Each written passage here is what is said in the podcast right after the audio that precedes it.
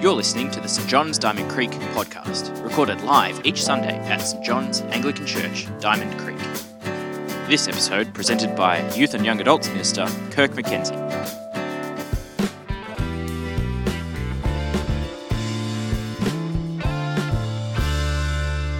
As Tim said, my name's Kirk, um, and yes, it is past my bedtime, and uh, I've also got two kids under the age of six, so I expect to be up bright and early tomorrow. This is going to be a short sleep, but it's great to be talking to you about Christmas tonight. Um, speaking of my kids, uh, our daughter, when she was about two, this is our eldest, we lived in a, in a street called Patches Street in Diamond Creek. Uh, I noticed some people who live in Patches Street are here tonight, actually. And so you might be familiar with this house uh, that set up every year this elaborate front yard of decorations. So basically they do a working bee in late November, get this huge crew around, and they'd spend the whole weekend getting things set up, Christmas characters, all, all you know, set up in the front yard, including Elvis, who I didn't realise was a Christmas character, but uh, they certainly believed he was. And uh, then they, of course, lit the whole thing up with Christmas lights. And this is a thing to do. It's not real Christmas decorations unless there's light involved. Uh, and that's because light is a big theme in the Christmas story. Uh, and, you know, we, Jesus is referred to as the light of the world. Uh, and then we have, there's the star, you know, that the that the wise men follow, and there's angels coming in bright lights and so on. So there's this idea of, of light is very common in the Christmas story. Um, and we're going to talk about light and dark tonight um, because the passage does that. The, you know, this, this passage we've had read from the book of John, which is one of the four books about Jesus. So if you're looking for biography, biographies of Jesus, start of the New Testament, Matthew, Mark, Luke and John, they're the place to go. And this is the start of John's biography. And so we've got this theme of light and dark, but it's not really about physical light and physical darkness. Uh, it's much more metaphorical than that. So when we talk about light, we're talking about good things. When we're talking about darkness, we're talking about bad things. Light brings order. Darkness brings chaos and confusion. Light brings truth. Uh, darkness brings lies. And so just wanted to make that clear when we are talking about light tonight, that that's where we're headed. And plenty of dark things have happened this year. You know, this time of year, people sort of review the year and sort of give it a rating and decide whether it's been a light year or a dark year. And that'll probably probably depend on the circumstances of your life and then how much you pay attention to things around you. Um, personally, it's been pretty. There's been a fair bit of light in my life this year. It's been a good one. Um, but I've been aware of plenty of darkness happening to people around me. There's a couple of pretty nasty conflicts going on in our extended family that are not anywhere near being resolved. There was that hashtag Me Too, which women used to, um, they posted it on social, me- uh, social media uh, to show that they had been abused by a man in one way or another. And this all came out because some famous Hollywood people were exposed as um, being sexual bullies, effectively, and then that sort of spilled into the rest of life and other industries. And so women who had experienced that in one way or another used that hashtag.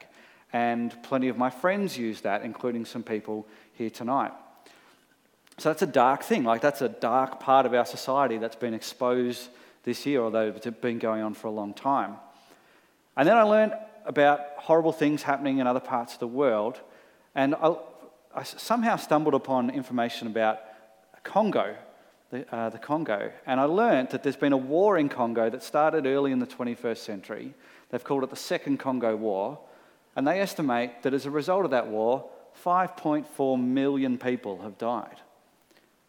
And what was even darker about that, that's very dark already, is the fact that because the Congo is very poor, the rich countries don't really care. And we don't get that covered in our news, and it doesn't really seem to make the headlines. So there's that extra level of darkness. And so when you look around, even if your year has been full of light personally, you don't have to look too far to realise that the world can be a pretty dark place.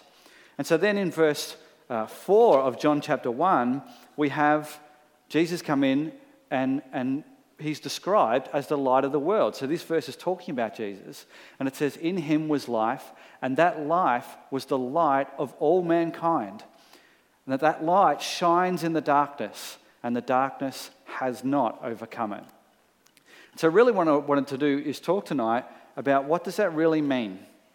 That's a nice thing to say, particularly at Christmas, but what does it actually mean? What practical difference does Jesus being the light of the world actually make in the lives of average people?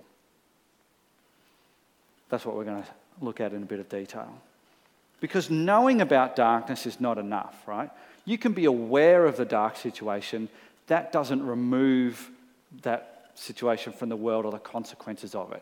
So you can't just get out your torch and shine it on a sexual predator or a corrupt banker and then just sort of vanish all the darkness that they've brought into the world through their actions. You can't just show them a picture of the baby Jesus and that will completely change their heart and put them heading in a new direction. You know, we couldn't just turn the lights off here and pretend that we're not also part of the problem. You know, we could. We could turn all the lights off, plunge this room into darkness. It would be hard to physically see each other, but it wouldn't remove the fact that we are all sinners. And by that I mean we've all brought some evil into the world, either in what we've said, or what we've done, or what we've thought. And it'll be different. The way you've done it will be a bit different to me, but we're all contributors to that. And just hiding ourselves physically is not going to remove that reality. So just knowing about the darkness isn't really enough. So what we need is to go to the source of the light, which is God. And in the Christmas story, we see that God actually takes the action that we need. If you have a look at verse fourteen in this um, passage, this is a very famous verse from the Bible where it says, the Word became flesh. Now when it says the Word there, that's the way John refers to Jesus in the opening parts of um, his biography. So Jesus became flesh, as in this stuff that you and I all have, and made his dwelling among us. So God himself, the source of all light, became a human being, became a baby. And that's this important action that God takes in bringing the light into the world. He's already the source of light, right? So he's already brought light to the world in various ways, but this is this massive, imp- incredibly important action God takes to become a person. Recently, I was at a comedy gig by a band called Tripod. Uh, they're sort of an Australian comedy musical uh, trio, and it was a Christmas gig, so they were doing any song that they had in their repertoire that was vaguely related to Christmas. And so most of them, you know, weren't particularly related to Christmas, but a few were. Uh, but then there was this one particular song where they started singing it, and it seemed like a traditional carol, you know, not dissimilar to the ones we've sung at the start of this service. And you're sort of going, okay, what, where's the joke here? Like this actually, they're singing about the birth of Christ and so on. Um, but that's not why we came. They're not a Christian band. It's not a church thing. This is like a comedy gig. Anyway, the, the sort of dark comedy that they put in the song was, if you could picture the three band members sort of lined up along the stage and they're singing this song, and then one of them, instead of singing lines about Christmas, starts singing lines about Easter. And that sort of ruffles the feathers of the other guys, and they start getting a bit annoyed with each other that they're singing these things. And the reason that it's particularly a standout thing for that Um, t- to happen is that Christmas has lots of nice images of cute babies and fat little fingers and lights and this sort of thing, whereas Easter, about the same person, just thirty-three years later, is violent and has torture and death and nasty stuff like that. And so when this person's throwing in the Easter sort of bits, the other two are getting agitated and go, no, no, Christmas, it's a Christmas song, it's meant to be warm and fluffy, and instead we've got this interference of something much more serious happening in the song. Now, what the song did for me as I was listening to it and, re- and reflected on it was, it helped me realize that when we trying to understand Jesus as the light of the world, the baby image is helpful, but it's not enough. That actually we need to zoom out from the birth of Christ and actually go, well, what was happening before that? What was happening after? Why did Jesus' life end in such horrible violence? And and then the things that happened after that. And that if we just have the baby stuff, which is good and very important, uh, then we actually are a bit limited in our understanding of how Jesus could be the light of the world. So in the second part of verse fourteen, we get a bit of a sense as to, to as Jesus grew up uh, and, and continued on, what he brought to the world. It says, we've seen his glory, the glory of the one and only Son. So this is the one and only Son of God, who came from the Father. And it says these key words, full of grace and truth. That when Jesus came, he was full of grace and truth. This is what he brought to the world. Now, grace is an undeserved loving gift. If someone is gracious towards you, if they show you grace, then they are choosing to love you even though you don't deserve it. Possibly even you deserve to be punished for what you've done, and they show you love anyway. That's grace. Truth is things that are true, uh, not opinions, not just sort of an angle on things, but things that are true that we can base our decisions on, that we can build our life on.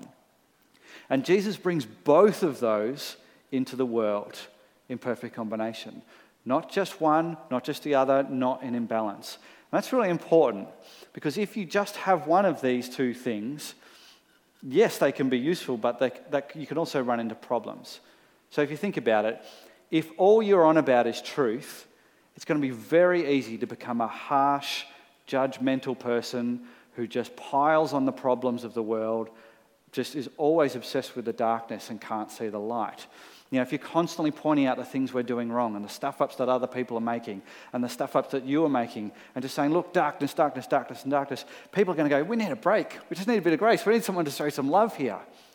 But likewise, if it's all grace and there's no truth, and when people do hurt each other, and when people do the wrong thing, and when we do the wrong thing, we just go, let's just ignore it, let's just be nice, you know, we're meant to be nice to each other and loving to each other, let's pretend that it didn't happen, then conflicts never get dealt with, they never even get brought up, things simmer away, and that doesn't work either.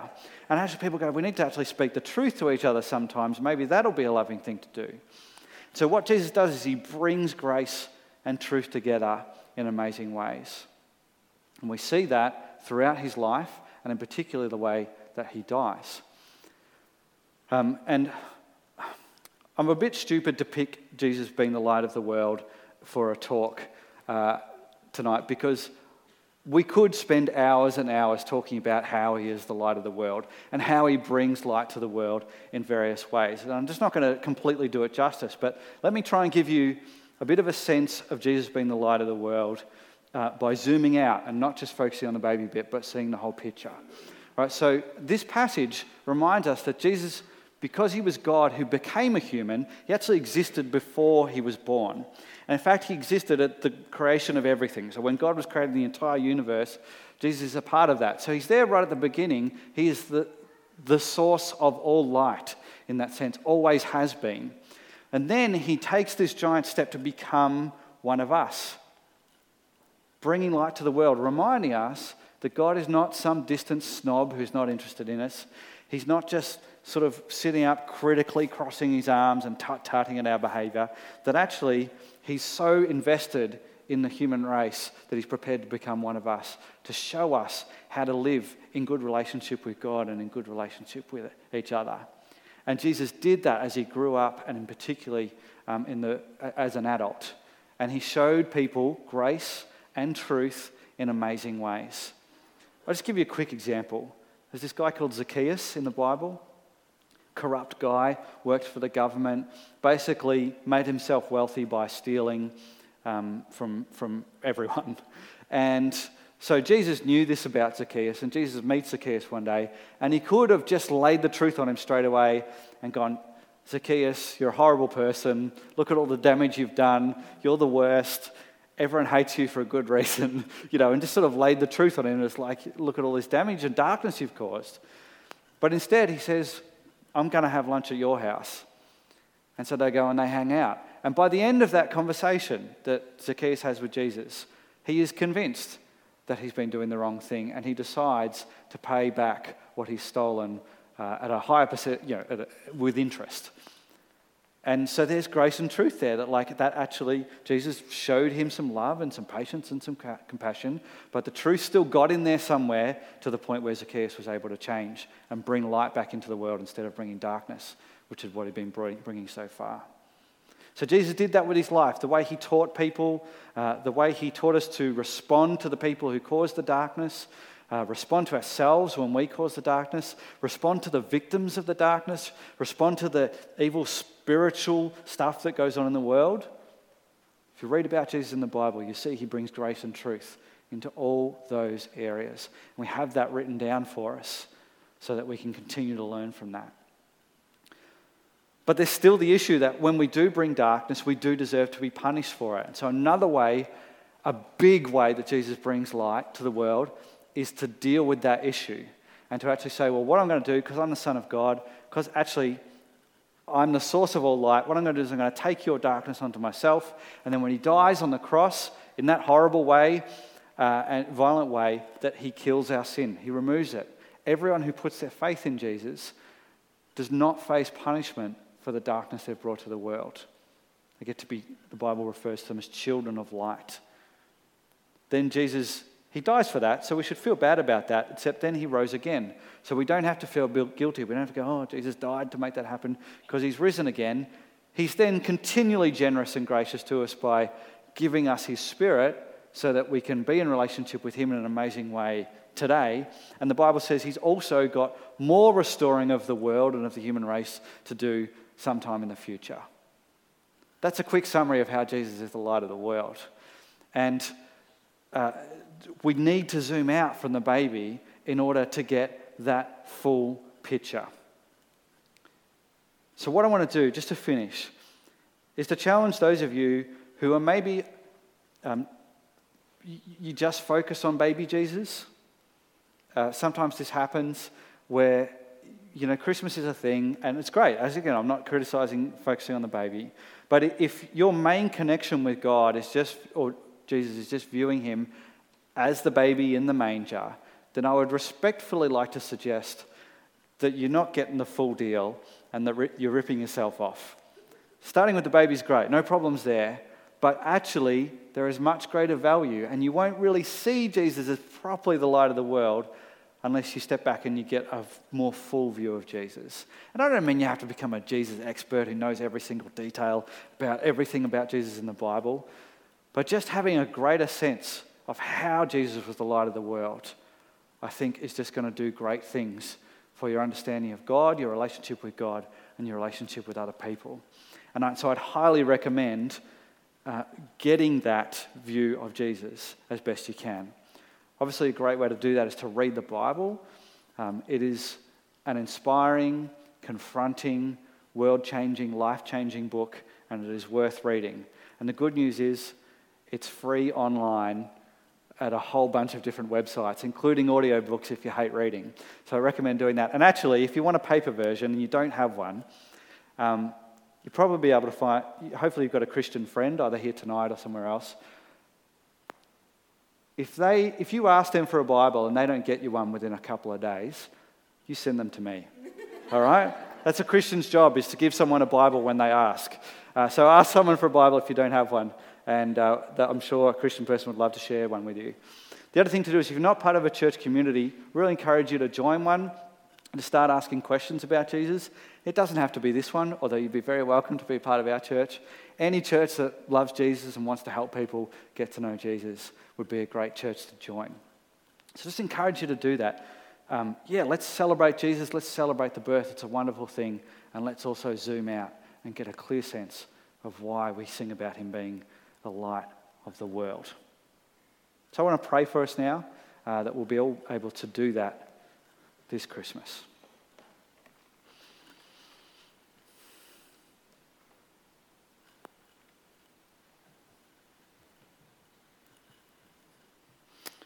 God, thank you that in the darkness there is light. There are lots of good things that you've given us. And we particularly ask right now that you would shine your light into the parts of our lives that are dark. And sometimes at Christmas, those dark parts of our lives can be more exposed.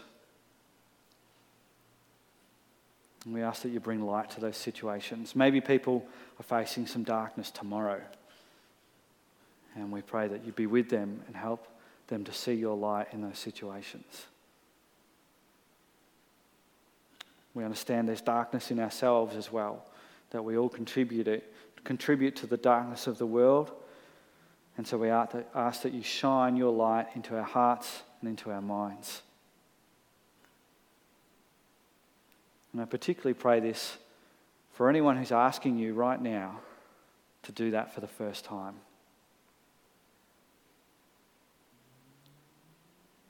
We thank you that your light didn't just come to the world two thousand years ago when Jesus was born,